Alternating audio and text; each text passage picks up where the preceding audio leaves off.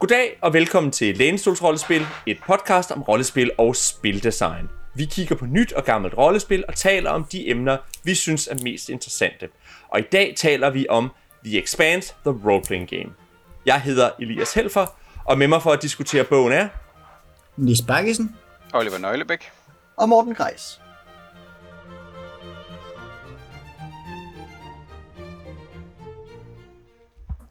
Yes. Og øh, The Expanse er jo, øh, som mange vil vide, også en bogserie og en tv-serie. Det kommer vi tilbage til lige om et lille øjeblik. Men nu tænker jeg lige, at vi skal starte med at finde ud af lidt mere om selve rollespillet. Så øh, Morten, hvad er baggrunden for det her rollespil? Ja, baggrunden for øh, Expanse er, at det er et øh, rollespil baseret på Age-systemet.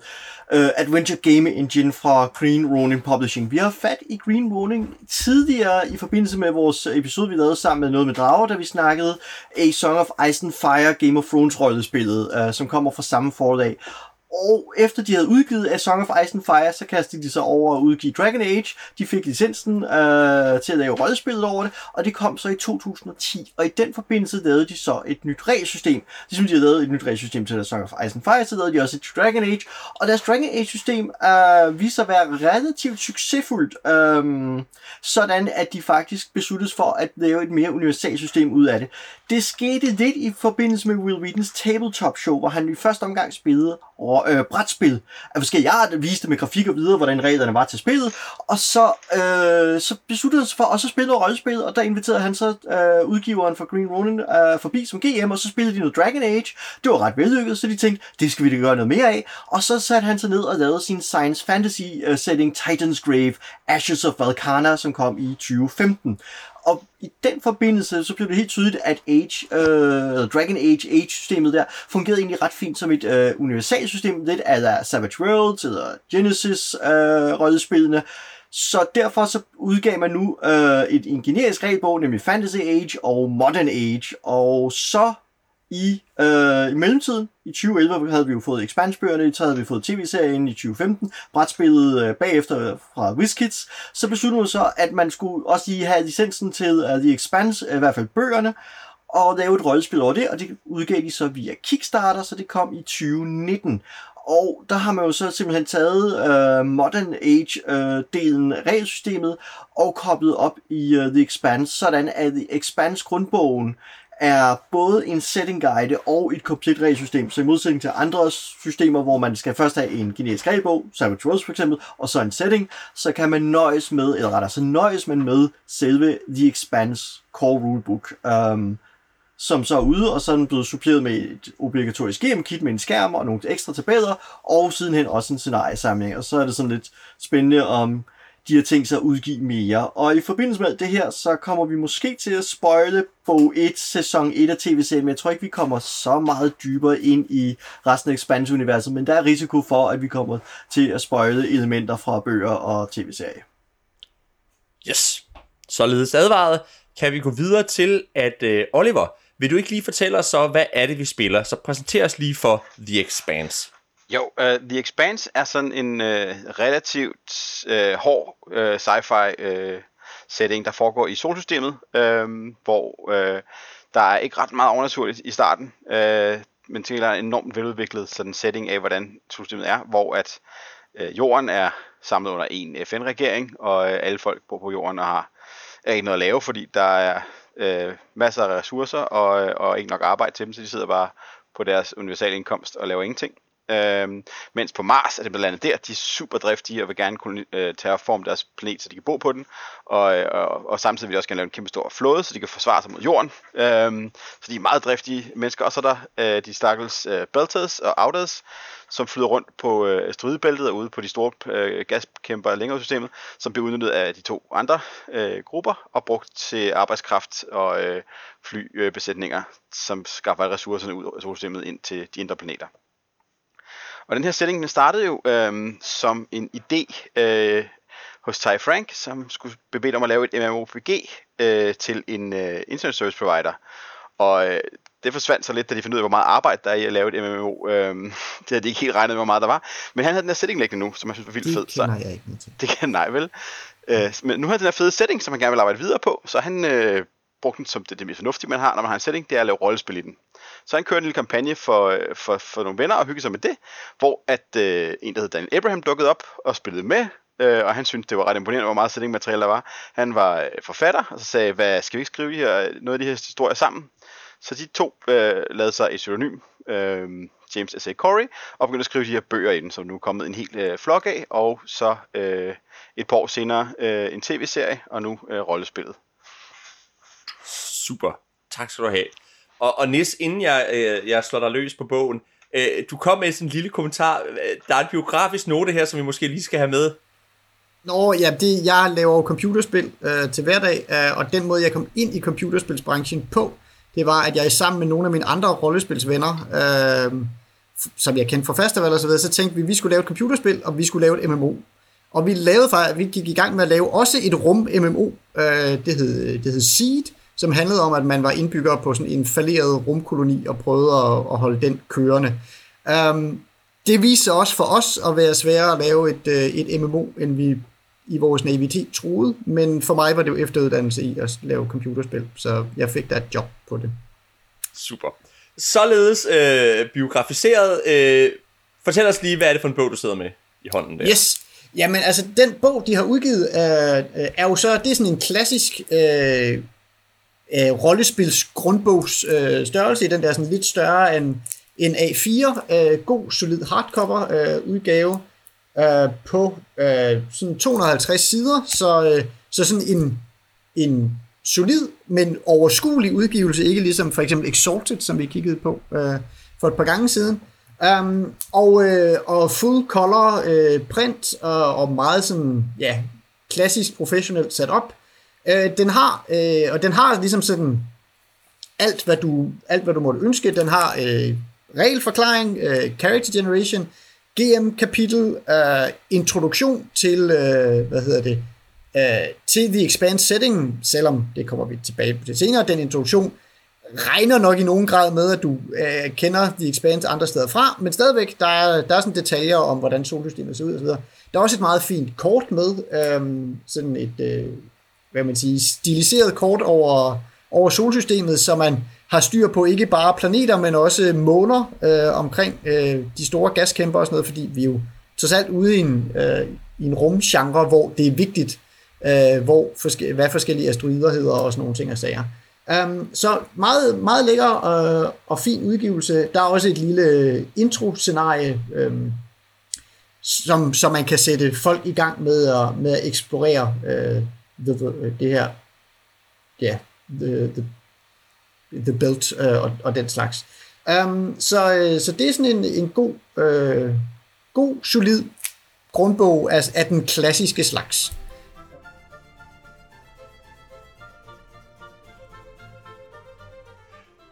Og Nis, nu sidder du med bogen åben der, og øh, kan du så ikke lige, øh, fordi man kan sige, grundsystemet i det her er jo sådan relativt, øh, relativt run of the mill, men det har alligevel nogle lidt sådan særlige elementer, som vi gerne vil kigge lidt på. Vil du ikke lige sige lidt om det?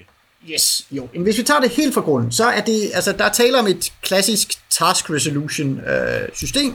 Det vil sige, at man øh, bliver bedt om, hvad man siger, man har en GM, der stiller en eller anden udfordring, for eksempel dok med det her rumskib, eller hoppe over den her kløft, eller sådan noget.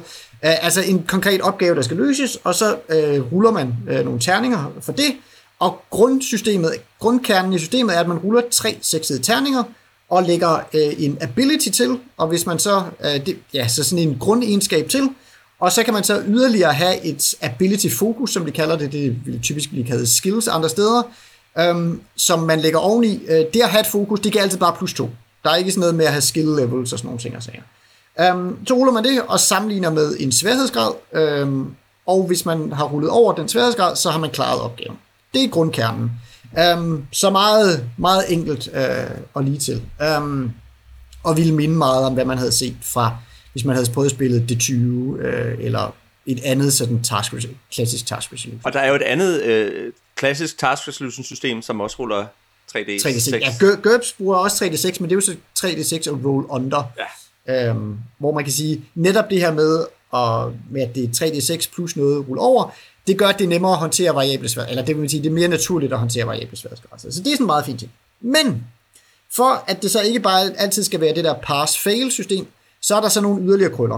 Um, det er nemlig en af de her terninger er altid udnævnt til at være den såkaldte drama die. Man vil typisk uh, have den i en anden farve eller sådan noget i den stil. Um, og hvor godt man har rullet på The Drama Die, det er så ligesom afgørende for, hvor godt har man klaret, um, uh, hvor godt har man klaret slaget.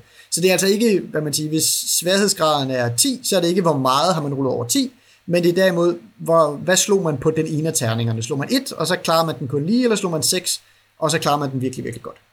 Um, det, er sådan, uh, det er sådan den beskrivende udgave, uh, men der er også, det er også systematiseret på den måde, at hvis man slår nogle dobler, uh, øh, hvis, nogen, altså hvis der er to ens terninger, uh, det behøver ikke være The Drama Die, men hvis der er to ens terninger blandt de her tre, man ruller, så får man et antal stuntpoint svarende til, hvad hedder det, øhm, øh, svarende til det, man har rullet på, the, på dramaterningen. Um, og de stuntpoint kan man så købe specielle effekter for.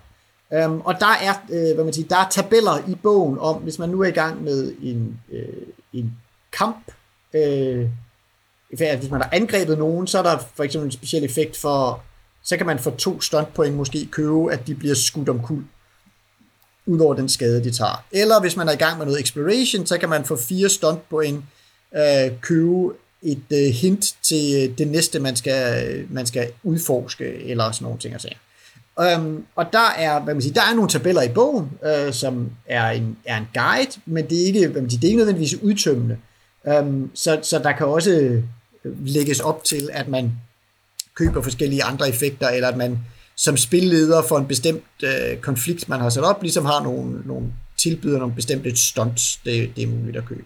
Så det bliver altså på den måde, de har fået instrumentaliseret lidt det her med, at i stedet for at man bare ligesom skal tolke på, på slaget, og ah, arm, det var, du slog lidt over, det er nok meget godt, eller sådan noget. Og alt det arbejde ligesom ligger hos GM måske, eller, og, og alt den fortælle øh, mulighed ligger hos GM, så er den ligesom blevet øh, demokratiseret lidt ved, at det, hvis der er et system, sådan så øh, spilleren kan bestemme og sige, okay, men jeg vil bruge min stunt point på, at det her gik vildt hurtigt, øh, eller jeg vil bruge min stunt point på, at, øh, at det bliver sværere at angribe mig lige om lidt, eller noget i den stil. Um, så det er sådan ligesom den, den første krølle, øh, de har. Um, derudover så har de nogle andre øh, forskellige småkrøller, for eksempel sådan noget som, øh, det er jo også, øh, man har fortune point, øh, som er ligesom øh, sådan en generel ressource, øh, kan man sige, er sammenligneligt med øh, heltepoint i andre systemer, eller fortune bennies og sådan noget. Den måde, de konkret virker på, det er, at man får et antal fortune point, så kan man købe øh, at ændre øh, terninger i sit terningslag. Så hvis man nu har slået en 1, en 4 og en 5'er, så kan man så øh, sige, at den der, hvis nu den der 1 nu var en 4 i stedet for, så kan jeg købe den om til at være en 4 for et antal fortune point og sådan nogle ting. Altså. Um, og det er så øh, øh, det er sådan det ene, jeg kan bruge min fortune point til. Min fortune point er også min hit points, så der er specielt i sådan nogle action situationer, hvor man kan komme ud for at skade, så kan der være sådan lidt interessant trade-off i, vil jeg lave fede slag og gøre smarte ting, eller vil jeg gerne være robust og ligesom bevare min egen... Øh... Jeg, jeg synes, for nu siger du, det er også dine hit points, men det er jo ikke helt sådan, jeg Nej, okay, forstår det. det det, men det er den buffer, du har, før øh, du, kan, du kommer alvorligt til skade, kan man sige. Og hvordan er det, man får dem, de der fortune point? Øh, dels så starter man med dem fra starten, og dels så får man, øh, fordi det er også et level-system, så du får også fortune point efterhånden, som du får erfaring og stiger i level.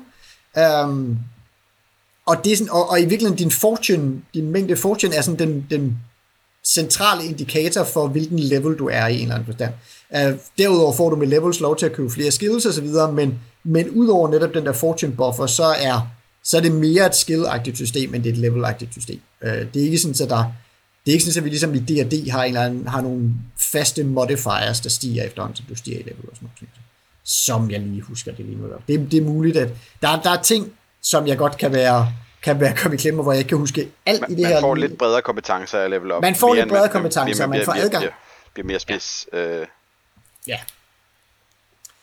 Um, og der er også, hvad kan man sige, der er også, som man ville kende det for sådan noget som feeds og sådan noget, der er også nogle talent, man ligesom får til specialevner for at dække ting, der ikke er øh, dækket ind rent ved bare at have, have de her skill focuses, øh, eller øh, ability focus-agtige øh, skills og sådan nogle ting. Altså, men den pakke af, øh, af regler ligner meget, hvad man ville få i netop et D20-system, eller sådan nogle ting. Um, klart det mest interessante regelmæssige twist er nok det her med, øh, med stuntpoengene, og, og hvordan man bruger dem.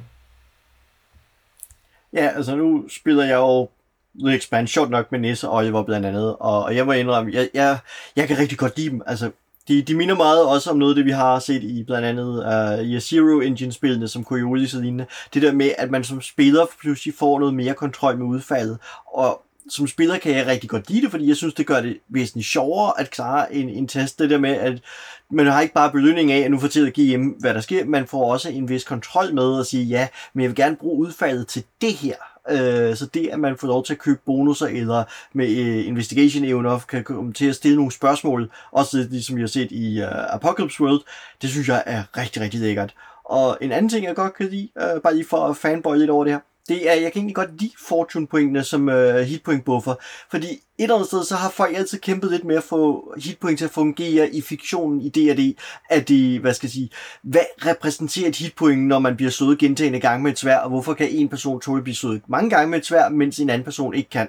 Der, der fungerer det lidt med fortune-pointene sådan, at hver, at man bruger dem jo til, øh, ikke til at, hvad skal jeg sige, reducere skaden med, men at købe skade helt bort med det, så man spenderer sin fortune point til at sige, jamen skuddet ramte mig selv ikke, fordi det gjorde syv skade, men nu spenderer jeg syv fortune point, og så tager jeg ikke nogen skade. Og så længe jeg kan nulstille skaden, jamen så, så ramte jeg alligevel ikke ramt, fordi jeg var lidt heldig. Og lige snart jeg ikke kan øh, nulstille skaden, jamen så begynder jeg at tage health levels eller conditions, øh, og, og hvad skal jeg sige, som, som fiktionsmæssigt synes jeg, at det er en rigtig spændende måde at gøre det på i forhold til, hvordan flere andre rollespil, blandt andet D&D med sin hitpoint, har gjort det. Um, så, så derfor sidder jeg sådan og siger, wow, det her synes jeg er fedt. Og det giver jo, paradoxalt nok, giver det jo mulighed for at lave et system, der virker mere dødeligt, fordi i samme øjeblik, du bliver ramt, så gør det rigtig næs. Ja. Men, men det, der sker, det er, at du bliver ikke ramt.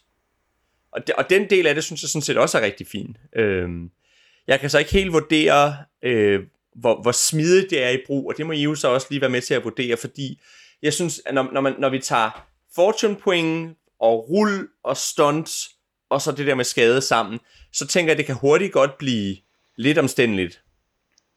Men det kommer sådan en ting ad gangen, ikke?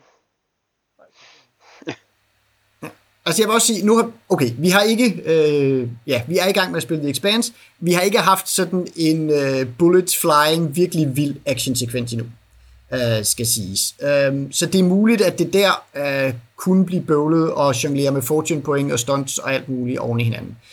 Det kan jeg ikke sige nu, sådan er rent praktisk erfaring. Øh, men jeg tror egentlig ikke, at det bliver meget mere bogholderi, end at holde øje med sine, øh, sine hit points og sine feeds og øh, øh, power-evner af. I andre, hvad kan man, altså, hvad man siger, vi, vi taler ikke, det er ikke et light system, det er, og det er ikke sådan et, øh, et simpelt story now, hvor alt er afgjort i et slag eller noget, øh, men hvis vi sammenligner dem med D&D eller sådan noget den stil, så tror jeg egentlig ikke, at der er mere bogholderi eller mere bøvl, end der er der. Um, og i forhold til selve fortune-tingen, så, eller undskyld, i stunt-tingen, så vil jeg sige, det har den fordel, at selv sådan øh, slag, der andre steder ville stå sådan enkeltvis, som i slå dit piloting check. Øhm, og så, nå okay, men du klarer det, jamen så kommer du nok frem alligevel. Og så får man ikke rigtig ligesom gjort noget ud af det der med, hey, du var faktisk en fed pilot og sådan noget. Så det, at der skal bruges nogle øh, stuntpoint, og, øh, og man lige skal stoppe op og tage tiden til at finde ud af, hvad kommer der rent faktisk ud af det her, det gør, at man også får fejret de der, øh, og, og får sat fokus på de der øh, skill checks, der ellers godt kan komme til at stå sådan lidt isoleret, eller... Øh, eller og ikke blive værdsat nok, fordi der ikke ligesom er, er helt systematik op på dem. Den del minder, minder jo i virkeligheden en lille smule om, om Genesis. Altså det der med, at du har, du, du har ikke bare ren pass-fail, men du har også forskellige andre bonuseffekter, der kommer til at, der kommer til at, at komme oveni. Ikke? Øh, og helt, helt sikkert altså, og der kan man sige, nu har vi jo ikke snakket om, om uh, Warhammer Fantasy Roleplay 3rd Edition eller nogle af de andre Genesis-systemer, men det er jo noget af det, som er interessant ved de systemer, det der med, at der er ekstra konsekvenser ved det. Ja, og det her ligger meget i samme niche. Altså, det er meget det samme, det gerne vil. Helt sikkert. Og så kan man sige, der er jo en måde mere, hvorpå øh, konsekvenserne af et rul ligesom kommer med videre. Det er du ikke kommet ind på endnu. Så vil du ikke lige beskrive The Churn? Jo, altså fordi de, de mekanikker, jeg beskrev før, det kan man sige, det er standard age-mekanikker. Uh, det, det er dem, der hører til age-systemet som et generisk system. Um, men så er det her er jo et det her er jo de Expanse-rollespil, og det er det ikke bare ved at, øh, hvad hedder det, ved at være sat i en setting. Det prøver også ligesom at fange en grundidé i, i The Expanse, som er den her idé, der hedder The Churn, som øh, det er navnet på en af de noveller, der er skrevet relativt tidligt, og som, hvor grundideen er ligesom, at øh, alle bliver hævet ned i skidtet igen. Øh, at øh, det at være, det at være en, altså der er aldrig, der er aldrig rigtig helte, der er aldrig, øh, hvad kan man sige, og du slipper aldrig ligesom fri af din fortid og sådan nogle ting og sager. Det er sådan, det er ideen i The Churn i novellen og sådan noget. Uh, rent mekanisk uh, er det et uh, er i rollespillet, at det er et system, der siger, at hver gang, øh, og, øh, hver gang der sker noget, og det er så hver gang der sker sådan rent mekaniske ting i systemet. Så hver gang man for eksempel slår en sekser på sin drama die, altså når man har klaret noget rigtig godt, eller hvis man bruger en masse øh, fortune points, hvilket igen også har at gøre med at have gjort noget rigtig godt, Um, eller når man bruger fortune points på at forbedre sin situation, øh, og sådan nogle ting. Så alt i alt, hver gang der sker noget positivt for spillerne, så opbygger de churn point. Um, og øh, hvad hedder det, det, øh, det er så lavet som sådan en spiral, øh, eller det er sådan ligesom illustreret med sådan en spiral i bogen, øh, så man, ja, den er i meget høj grad lavet til at blive lagt ud på bordet, så man kan se det her churn ligesom langsomt vokse.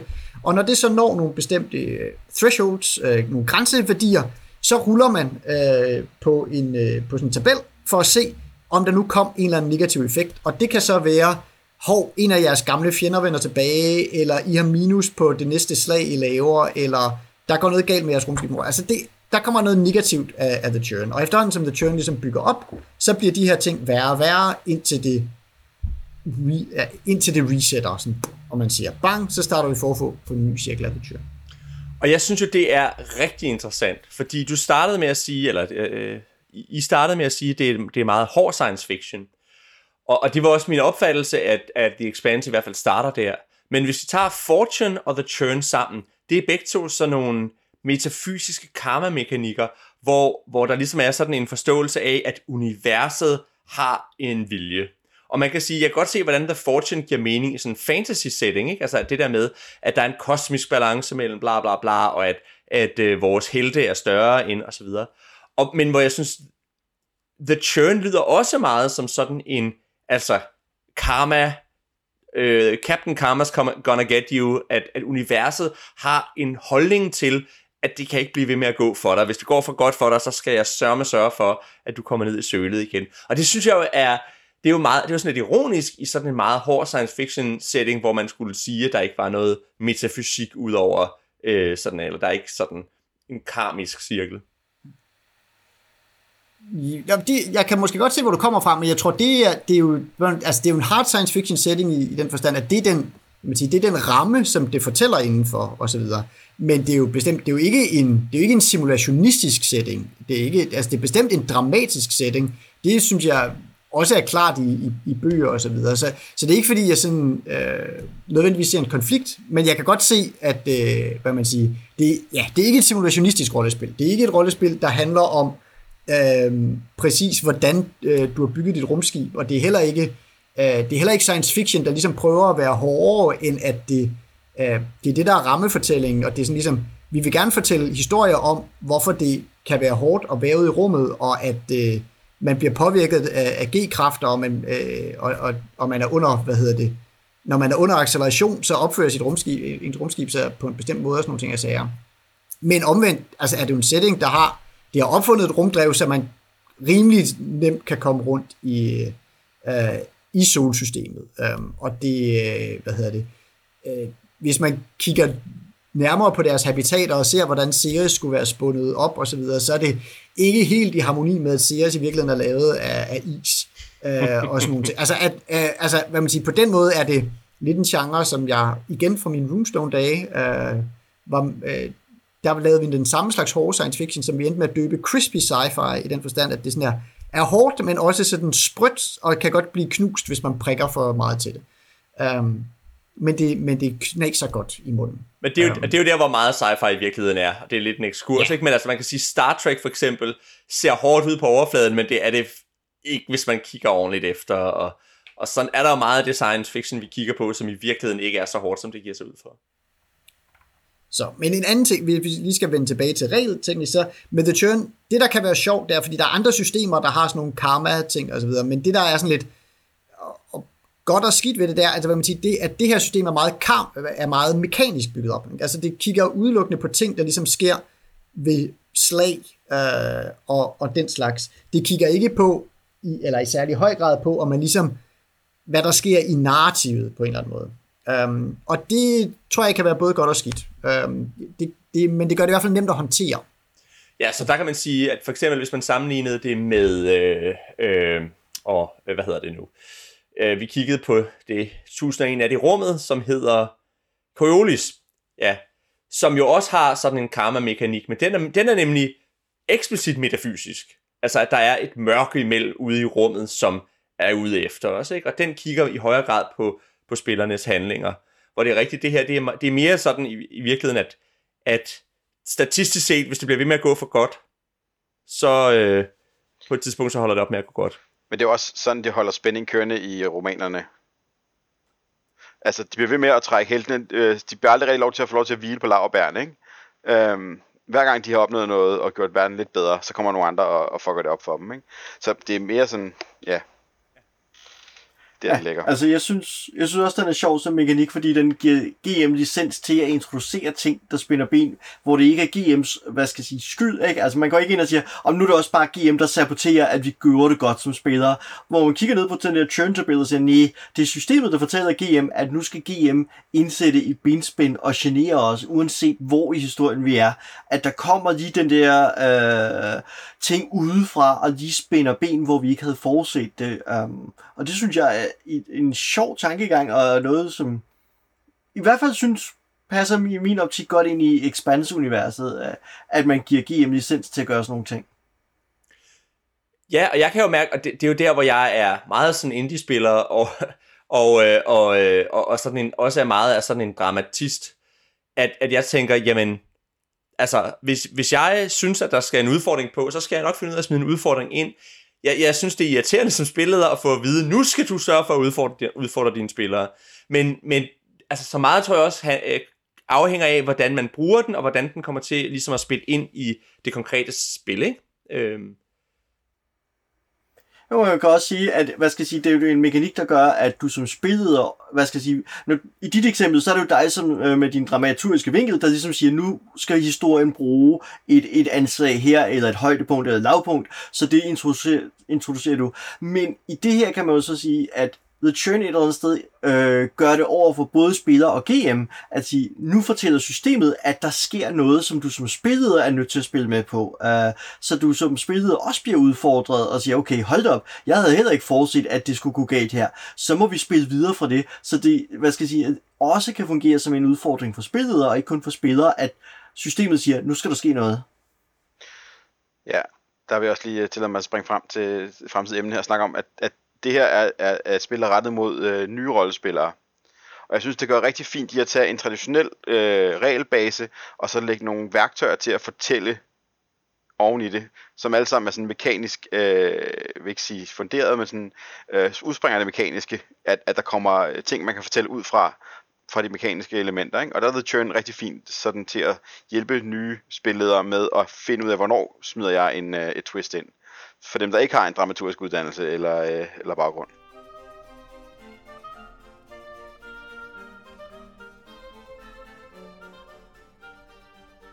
Og med det, så tænker jeg faktisk, at vi skal gå videre til, til det næste, fordi det her er jo øh, et licenseret produkt, og, øh, og, og det vil sige, at det i meget høj grad bruger The Expanse bøgerne og, og tv-serien som udgangspunkt.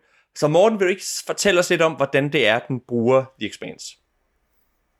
Jo, øhm, den bruger Expanse til at, hvad skal jeg sige, lægge grundstenen. Uh, fordi noget af det, der er med licenserede rollespil, er Star Wars rollespil, eller The, Dune, eller hvad vi nu har af bøger, man har valgt at omsætte, det er et andet sted, øh, hvor er spørgsmålet, hvordan forholder man sig som rollespiller til den store historie, der dominerer settingen. Øh, I Star Wars er det jo simpelthen, at Luke Skywalker, han solo prinsesse Leia, og deres øh, kamp mod dødstjernen, øh, hvor forholder vi os til det, ikke? At spiller vi før, spiller vi efter, spiller vi under, så tager vi de hovedroller osv. Øh, så, så, hvad skal jeg sige, så en del af de her rollespil på licenser skal forholde sig til den store historie.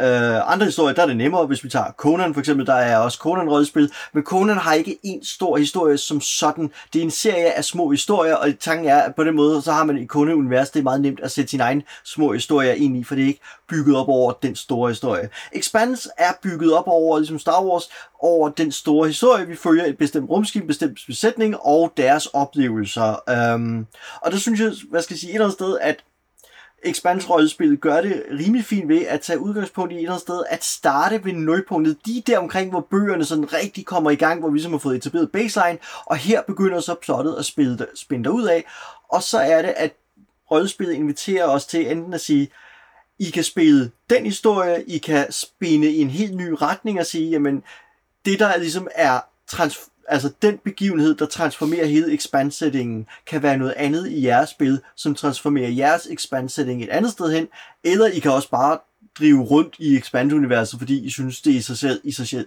i sig selv er sjovt at øh, rejse rundt mellem planeterne.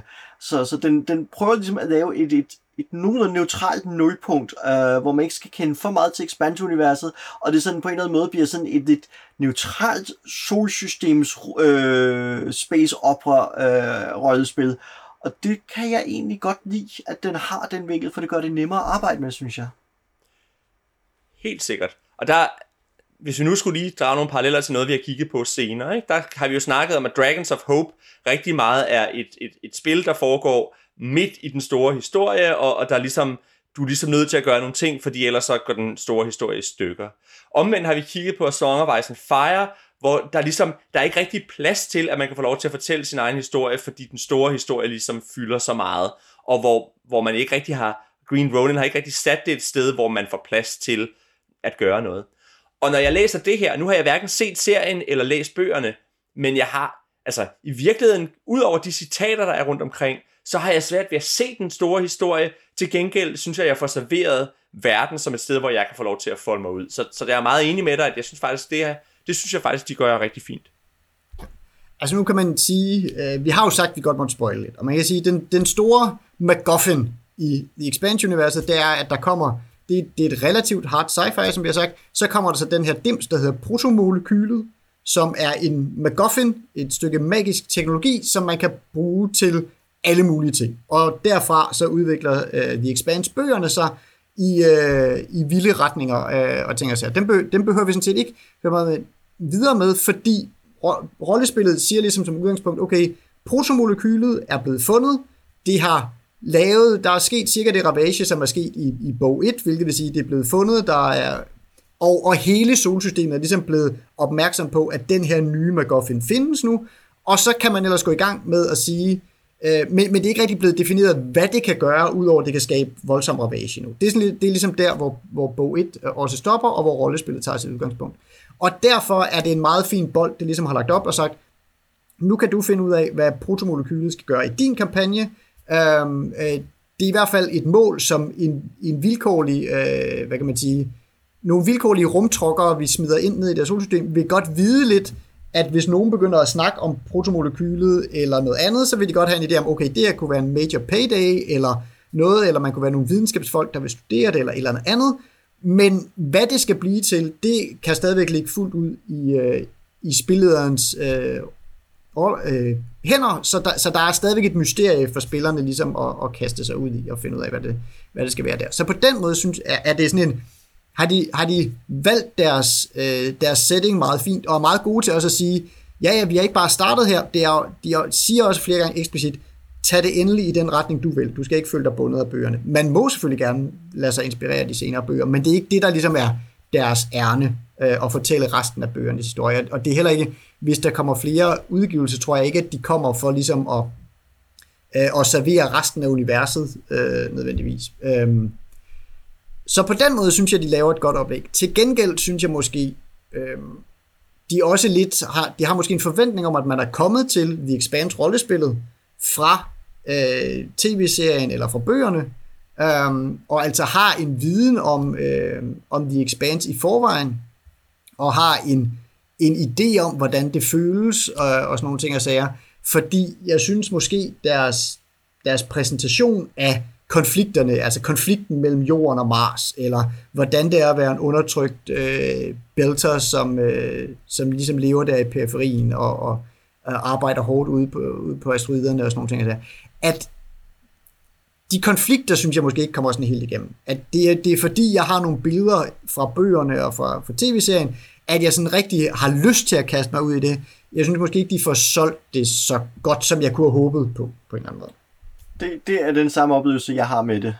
Um, at, at, at når jeg læser et afsnit om et, et område på Mars, så, så føler jeg ikke en lyst til at sige, åh, oh, der har jeg lyst til at gå på eventyr, eller åh, oh, der ligger et godt oplæg til en spændende konflikt, det kan vi lave til nej over, eller, eller en kampagne over. Det, det synes jeg jo, teksten generelt sådan hele vejen igennem mangler. Det tror jeg for mig føles mere som en øh, mangel i, i øh, sådan rolle, rollespil setting formidling, som, som ting i sig selv. Det er oversættelsen, det er remedieringen til rollespilsbog, der har, der har suget det ud af den, fordi der rollespilsettings er sgu røvsyge. Sorry, men jeg har møder meget få steder, hvor at det ikke er, fordi illustrationerne eller noget andet sælger mig settingen. Hvis, du, hvis det er teksten om, om, hvor fedt den her verden er, nej, det er ikke den, jeg kommer til at, at, at synes er fed. Øhm, og det savner det, øh, og det, det bliver desværre tabt i den her remediering til rollespil, øhm, tror jeg er meget rigtigt. Men det er ikke nødvendigvis noget, der kunne være gjort bedre, hvis man havde haft bedre forfatter på spillet. Altså, jeg er i hvert fald meget enig i, at jeg sad sådan lidt tilbage, og nu har jeg, jeg har ikke læst Expanse, og jeg har ikke spillet jeres øh, kampagne, og jeg sad tilbage og tænkte, det er meget godt, men hvad, hvad er det egentlig for nogle interessante konflikter, der er her? Og der synes jeg for eksempel, at Coriolis gjorde, gjorde det bedre. Altså der var ligesom lagt nogle konflikter ind, og jeg kunne ligesom se, nå ja, så kunne man spille sådan nogle der, og man kunne spille sådan nogle der, og man kunne gøre det der det handler også lidt om den måde, man laver sit crew på, ikke? Men hvor her, der sidder jeg sådan lidt tilbage og siger, okay, man kan spille et militærskib, og hvad så? Eller man kunne spille Free Traders, og hvad så? Altså, at, at, øh, at jeg mangler i nogen grad lidt den der, øh, sådan, det der sådan nemme indgang til, hvad er det egentlig, vi laver? Hvorfor er det egentlig sjovt at spille det her? Og, og det var noget, jeg sad, jeg sad tilbage med, øh, da jeg havde læst det her. Jeg tænkte, altså, alle elementerne synes jeg virker, men jeg er svært ved at se, hvad det rent faktisk er, jeg skulle tage fat i, hvis jeg skulle starte en kampagne i det her. Hvad det er, vi skulle lave, der skulle være interessant. Ja, og i forhold til det der med, om der findes andre bøger, der vil jeg sige, altså, det kan jo et spørgsmål om, hvad man personligt bliver inspireret af. Men for eksempel sådan noget som uh, Transhuman Space til GURPS, som er et andet solsystems øh, science fiction setting, så derfor synes jeg, det var relevant at sammenligne med. Der, øh, der øh, synes jeg, de leverer nogle idéer, hvor jeg, hvor jeg faktisk tænker, hov, det her havde jeg ikke lige tænkt over, eller wow, der, tager du der sætter du en interessant sådan, science fiction konflikt op med, hvad det vil sige at være menneske, eller et eller andet stil.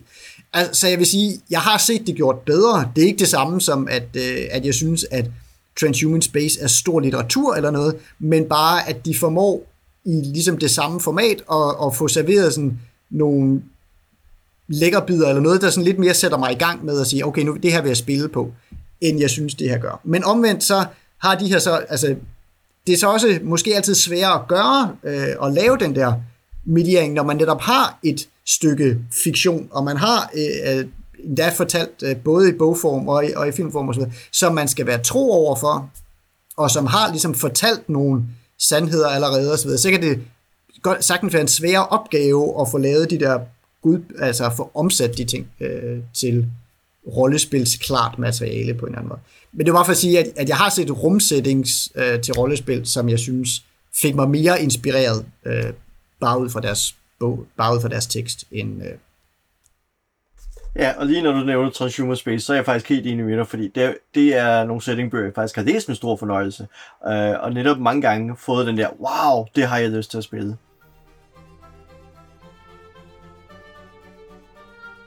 Nu har vi så snakket lidt om, øh, hvordan vi bruger øh, Expanse-settingen, øh, og, øh, og det er jo også fordi, at øh, der er sikkert en del, der kommer fra at have set Expanse eller læst Expanse ind i det her, og tænker, nu skal vi prøve at spille det her. Og der har vi snakket lidt om, at det er sådan set et, et måske et udmærket spil til folk, der skal begynde, lære at begynde at spille rollespil. Oliver, vil du ikke sige lidt om det? Jo, fordi at, at noget af det, jeg, jeg, jeg synes er øh, sådan gør, øh, er besværligt for mig, men som jeg synes er respekt for, det er, at tonen er helt klart skrevet til folk, der ikke er erfarne rollespillere. Det er skrevet til folk, der sidder med, med det her som potentielt deres første rollespilsbog, eller måske anden, hvis de spiller D&D inden. Ikke? Øhm, og den tone er holdt konsekvent igennem, og den, deres øh, fokus på spillet af kapitlet, hvad for nogle råd de giver, øh, de værktøjer, de giver, strukturer, øh, de bygger op, er rigtig meget øh, sådan begyndervenligt formuleret. Og, og, øh, og det samme med, hvordan det er med, for spillerne at bygge karakterer, er også meget sådan øh, rettet, øh, holder, holder en i hånden igennem at lave en, en person, der passer ind i verden, øh, gennem nogle måske potentielt random øh, rul eller valg på tabeller, afhængig af hvad man, hvad man føler sig om. Og det synes jeg egentlig er, er rigtig fint, selvom det gør det lidt sværere for mig som erfaren rollespiller at holde ud og læse gennem en masse af de der standardfyldte tekster, som, øh, som, fyld, som ligger og fylder op i starten af mange rollespilsbøger. Jo, jo et, et er netop det der med, altså, hvordan det fylder.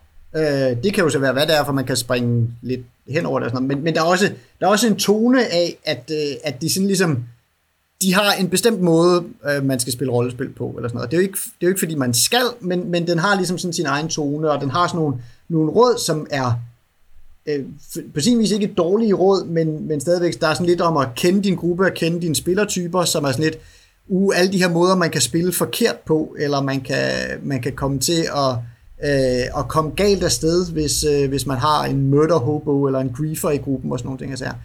Og det er jo gode advarsler at have, men det kan bare også godt, hvad man siger, når man så har erfaring, kan det godt komme til at virke lidt, øh, lidt formynderisk. Øh, ja. Og sådan lidt, lidt som om, at de har luret det gode rollespil TM. Um, jeg synes, nogle af deres råd er, lidt defensiv i forhold til, i stedet for at inspirere, og opmuntre, så bliver det meget sådan øh, at beskytte den oplevelse, de har tænkt, man skal have. Øh, hvilket er synd, fordi der, at, at, at i virkeligheden er det en meget sådan åben tilgang på mange områder til at lave den egen historie i verden. Men det er bare ærgerligt, at, deres, at den ikke også er fuldt over i, øh, i, i sådan kommissionen til, til dem, der skal spille spillet. Jeg tror, at lidt, noget af det skyldes, at de stadig hænger lidt fast i, hvad skal man sige, jeg er frisk at sige, det gammeldags rollespilsparadigme. Øh, fordi at et eller andet sted, at Age-systemet er et relativt, eller et ret moderne rollespil, synes jeg. Men no, flere steder kan jeg sige, at de råd, der er, um, tager ikke skridtet fuldt ud. Når jeg kigger ind under investigation-afsnittet, så, så skriver de som at sige, at man kan spille det sådan, at sporene bare samles op automatisk. Det er det, som Trail of Cthulhu og andre Gumshoe-rollespil, Ashen Stars, blandt andet indførte. Men de siger også, at man kan også rulle for det, og, og så kan man jo på den måde, og så begynder de i gang med at beskrive, hvad skal jeg sige, hvad man så kan få ud af det. Men det eneste, der aldrig forklarer, det er, hvad sker der, hvis man fejler fejler. Uh, øh, der skal man virkelig rundt og grave i teksten for at finde ud af, men hvad sker der, hvis du har et investigation-rollespil, og du skal rulle for at finde dit spor, og du fejler? Uh, og der har de ikke en løsning i virkeligheden, uh, ikke en, de rigtig kommer ind på. Så øh, hvor det er helt tydeligt, at, at, at de griber tilbage i et af de ældste problemer, som Call of Cthulhu har haft, det er, hvad sker der, når du fejler dit spot hidden? Uh, der er kommet fi- mange fine løsninger rundt omkring, Gumshoe blandt andet lige før, som nævnt før. Uh, og her, der, der kan man sådan se, når man ki- nærkigger teksten omkring investigation, og hvordan man finder spor, og hvordan man kan rulle og ikke rulle for det, at de strander mellem at, at bruge nogle af de nye ting, Gumshoe uh, ud, teknologiudviklingen, og så alligevel griber tilbage til noget virkelig old school måde at spille rollespil på, uden at have en løsning på det. Jeg synes også, det, øh, det, det, det dukker lidt op også, den der old gamle dags tilgang til, i, i forhold til stunt-tabellerne, hvor der er nogle meget veludviklede tabeller for stunts til kamp, forskellige varianter af kamp og ting og sager, og, og generelt nogle sådan lidt mismatchet nogen til ting, der ikke er kamp. Hvilket jeg synes ikke passer med mit oplevelse af serien, fordi det er sgu ikke fordi, at, øh, at dem i, i bogserien, de skyder sig ud af alle problemerne øh, på den måde. At, at vægtningen der virker slet ikke til at, øh, at være der. Der virker den mere som sådan et leftover fra en, en gammel måde at spille rollespil på, ikke? Nej, og det synes jeg også i virkeligheden er, er noget med, med den her type sci-fi, at, at, at der er det altid en faktor, at, at rummet og ens ting er altid en medspiller. Det er jo faktisk, for nu at vende tilbage til det, altså det var jo noget af det, der var jeres, øh, jeres MMO-nis, at der skulle man jo ikke skyde på ting, der skulle man reparere ting. Altså at, at det synes jeg er en faktor i den her type hard sci-fi, at meget af det handler om, øh, shit, nu virker øh, transkompopulatoren ikke, og øh, der er en meteor på vej imod os, hvad pokker gør vi? Mere end det er, så forsøger, nu kommer der en flok Space Marines, lad os skyde dem. Ja. Så, og det, og det, er nok et, det er måske et af de steder, hvor vi kan se, at det er age-systemet, som, fordi jeg vil sige, den prioritering at sige, at vi har mere fokus på kamp, end vi øh, har på, hvad hedder det, øh, på investigation eller exploration, eller hvad det nu ellers kunne være, den har nok passet ret godt, dengang man lavede Dragon Age, uh, The Role Playing Game, fordi uh, det, det et computerspil er uh, rimelig kampfokuseret, og et klassisk uh, fantasy-spil osv., og nu når man har lavet, uh, selvfølgelig har de lavet Modern Age også osv., Øhm, men, man, men de har ligesom bare haft mere gods, der handlede om den der klassiske action- og kampdel, end de har haft i det, der kunne øh, det man kunne lægge i exploration og investigation og techno-babble-delen, eller hvad man skal sige. Um, det tror jeg, det tror jeg sådan set godt kan reddes, men det er rigtigt nok, at der er ikke sådan, det er ikke deres system, eller bogen selv leverer, øh, leverer mest, øh, mest gods. Um, en anden, altså, i forhold til det her med sådan kommunikationen, og, og om det er et godt førstegangsrollespil, altså jeg, jeg, jeg tror egentlig, at den der stil med at, at have en bestemt vision for, for det rollespil, og den oplevelse, du skal have osv., passer meget godt til at sætte, øh, hvis det her det er den første eller den anden bog, man ligesom kommer i gang med, så er det ligesom, okay, ikke så mange digitaler, ikke så meget, du skal selv finde ud af, hvordan du vil gøre det her, eller føle, hvordan, øh, hvad, hvad du tror giver den bedste oplevelse. Du kan bare hold, støtte dig til de her råd, og det, og det er sikkert meget fint. Jeg fik lidt en fornemmelse, som, eller for mig lignede det meget øh, et lidt mere moderne take på det samme som øh, Savage øh, World, som vi har kigget på tidligere, laver, som er at lave det her sådan et, øh, have et solidt generisk system til, øh, til sådan et øh, noget, noget action, øh, noget Ramachan rollespil, um, øhm, og så, hvad hedder det, no, en, en rimelig klar idé om, hvad, hvad det er for noget, øh, hvordan man understøtter det rollespil ud fra, ud fra nogle tidligere erfaringer. Og vores, i Savage World var tonen måske lidt mere som i, okay, vi har fundet ud af, hvordan vi spiller rollespil for længe siden, og nu, og nu holder vi os øh, til det. Så her er tonen måske lidt mere, at vi er godt klar over, at der er sket nogle nye ting, og det er det, man kan se, men når de ligesom tager, lader sig lidt inspirere af Gumshoe og sådan nogle ting, jeg siger, men de er bare ikke ligesom, de tænker måske, at vores publikum er ikke klar til alle de her nye metoder, så vi holder os til de gamle med, metoder på en eller anden måde. At, at, øh, at det er sådan den, den vibe, jeg lidt har fået, når jeg læste det. Mm. Og man kan også forestille sig, at mange af dem, der potentielt kommer som nye spillere, muligvis har en smule erfaring med, med Dungeons Dragons øh, som deres reference, og så, så er der jo alligevel nogle markante nybrud her, øh, så, så det giver meget god mening, at, at de ikke tager for mange skridt ud, hvis de skal henvende sig til et relativt nyt publikum.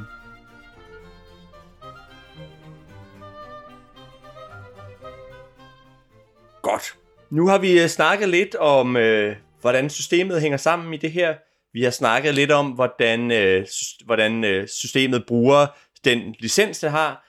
Og så har vi snakket lidt om, hvor godt det her det er til nybegyndere. Men øh, hvad synes vi om den her bog? Og nu er I jo tre, der har prøvet at spille det, så det kan også være, at I kan sige lidt om, hvordan det, det kører i, det virker i drift.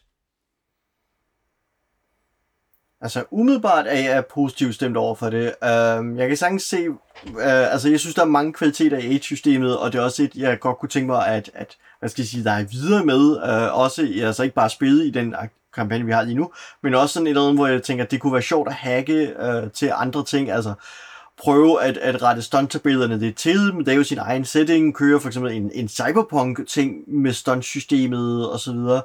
Øhm, på det punkt synes jeg, at, at at det tegner til at være et, et ret fint øhm, traditionelt, øh, generisk, eller et universalt system øh, inden for den sådan traditionelle skole, men hvor jeg hellere vil vælge det her frem for Savage Worlds eller GURPS for eksempel, at, hvad skal jeg sige, hvis jeg skulle vælge sådan et eller andet af den type, jamen så, så vil jeg, øh, og det ikke blev Year Zero Engine, jamen så vil jeg nok gå til det her, øh, i hvert fald indtil jeg får læst på Genesis-reglerne og bestemmer mig igen.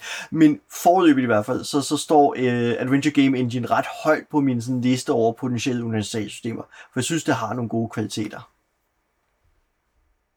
Og det er sjovt, fordi jeg har... Øh, altså, og, og, og, jeg skal være ærlig og sige, der er også noget med, hvor, hvor vi er henne, hvor man er henne, når man læser tingene. Jeg synes, det, er en, det var på mange måder en meget uinspirerende bog for mig at læse. Øh, og, og, og noget af det handler om, jeg synes, at jeg synes systemet er altså virkelig tofu. Øh, at, at jeg synes, jeg får, jeg, jeg synes, det, det, jeg får meget lidt i virkeligheden. Og i virkeligheden synes jeg også, der er meget lidt, der, der er meget lidt toning over i, øh, hvad der er expanse. Øh, så synes, der er også noget rent sådan med, øh, måden, det er layoutet på. For eksempel, at der er et, et kapitel, der handler om, om øh, rumfart, hvor, hvor den, de første 3-4 sider er nærmest en tekstbog om øh, Delta V, og jeg ved, jeg ved snart ikke hvad, og jeg sad der og tænkte, ej, det er løgn. Altså, jeg troede, jeg skulle læse om, om, om hvordan jeg skal, hvad for nogle regler, jeg skal bruge for at flyve rundt her, og så fortæller I mig om rocketry og en masse ting, som i virkeligheden hører til i setting-kapitlet. Det er fordi reglerne øh, er fysik, Elias. Nej, men okay. nej, nej, men, men altså, så, så, øh, så jeg var, jeg var ikke specielt inspireret af det her. Jeg tror også, noget af det handler om, at jeg ikke kender The Expanse, så jeg ikke har de der ting at hænge det op på. Og jeg kunne godt se, altså jeg, jeg kan godt se, at age-systemet sådan set er relativt enkelt og til at gå, gå øh, nemt at gå til, og jeg vil hellere spille det her, end jeg vil spille GURPS. Men jeg tror i virkeligheden måske hellere, at jeg ville spille Savage World, hvis så endelig var de tre, jeg havde at vælge imellem. Men, øh, men det ville også komme lidt an på, hvad det var, man skulle spille. Altså man kan sige det, altså for mit vedkommende, der kan man sige, at det var mig, der ligesom har valgt, da vi, øh, da jeg pitchede min, min nye rumkampagne, at øh, nå okay, jamen, den, den blev virkelig pitchet som i noget The Expanse-agtigt, og så lidt, okay, så kunne det egentlig blive ret The Expanse-agtigt, og så fandtes der jo det her The, uh, The Expanse-system, så kunne man jo få prøvet det. Uh, så det blev mest valgt som en øvelse i, eller, eller som sådan en, nu kunne vi prøve det her system, fordi jeg kan godt lide at kaste mig over nye systemer og lære dem at kende og, og uh, prøve dem. Um, og jeg synes, det, det, det tjener sit formål.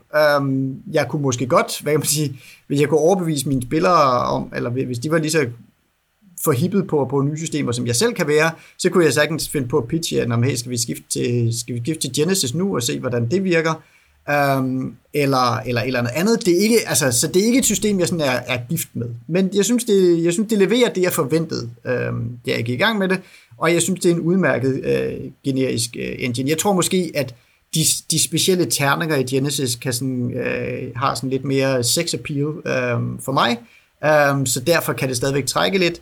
Uh, og hvis jeg, hvad man siger, hvis jeg rent bare skulle have startet uden sådan lysten til at prøve et nyt system, så ville jeg måske have taget noget, øh, altså der findes et Powered by the Apocalypse hack, der hedder Uncharted Worlds, som jeg også sådan havde lidt op og, øh, op og vende i mine tanker for, okay, hvis vi skal spille noget Space Opera, så har vi et system her. Fordi øh, Powered by the Apocalypse og sådan noget kan lidt noget af det samme med at sige, vi ruller nogle terninger, vi har fået, og de terninger giver mere end bare et pass-fail. De instrumentaliserer noget, øh, noget fortællekraft og beder øh, spillerne om at tage nogle, nogle valg og tage stilling til, hvad der er sket, når de nu har rullet de her terninger.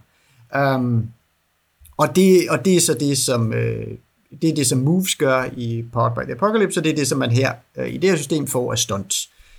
Um, så, så, længe spillet, øh, så længe systemet bare ligesom giver mig det modspil, og ikke som i, hvad hedder det, øh, i GURPS bare ligesom siger, nå okay, du rullede det her, fortolk selv, øh, at du, det er rullet over eller under, men det er ligesom så meget, som systemet gider, gider levere til dig. Øhm, at jeg vil godt have noget system, der har lidt mere kød på, fordi for mig giver det mere flavor øh, og gør det mindre tofu-agtigt. Uh, men, øh, men ellers er jeg enig med dig i, at det ikke er et system, der sådan er specielt flavorful i sig selv. Um,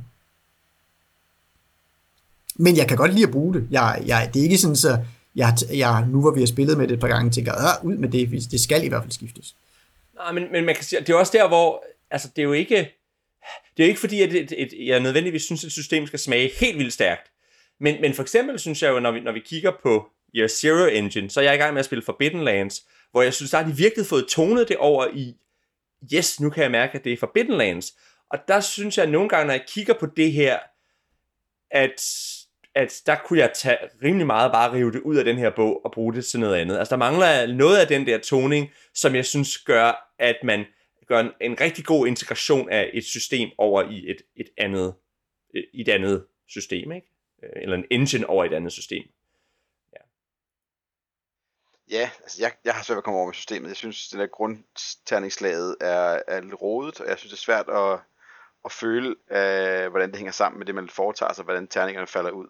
Øhm, så for mig er der sådan en fundamental i, i, i maskinen, jeg lige skal have det kan godt være, det bare mig, at jeg lige skal have prøvet den på gange, til at fange, fange det, men jeg synes, det er svært at finde ud af, hvordan jeg interagerer med systemet. Jeg synes, det, øh, det, det, det foregår øh, på nogle mærkelige øh, akser, jeg ikke helt har, har grebet endnu. Så for mig er, er jeg ikke super fan, og så synes jeg, det, det er mærkeligt, at man skal spille levelbaseret øh, rollespil. Jeg synes, jo, det kan godt lægge op til fortællingen i, øh, i, øh, i bøgerne, at de starter som nogle randos fra, et, øh, fra en icehauler, men, men det er bare, jeg, jeg kan ikke bygge karakterer i, i det, hvor jeg sådan føler, at jeg kan lave en person, der jeg kan se som levende i øh, expand-settingen, fordi jeg er bundet af, at jeg skulle lave en eller anden øh, startkarakter, som er, er level 1.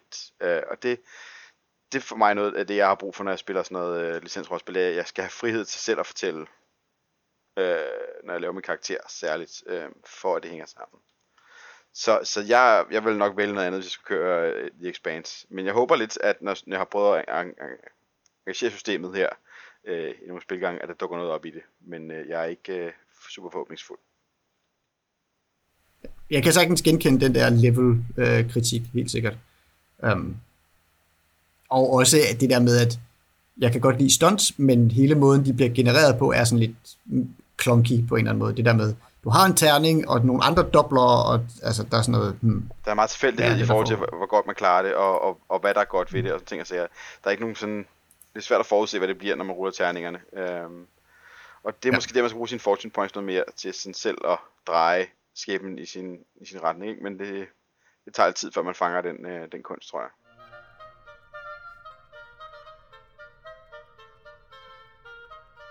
Det var alt for den her gang. Hvis du gerne vil kommentere på dagens afsnit, eller hvis du bare gerne vil sige hej til os, så kan du finde os på lænestolsrollespil.dk. Du kan også finde os på Facebook, hvor vi er i gruppen Lænestolsrollespil, og så kan du skrive til os på kontakt Vi er Nis Bejlesen, Oliver Nøglebæk, Morten Greis og Elias Helfer. Tak for denne gang. Vi håber, I vil lytte med næste gang, hvor vi rejser videre ud i rummet. Og øh, nu har vi altså genereret alt for mange succeser, så vi må hellere stoppe her, inden vi bliver ramt af The Churn.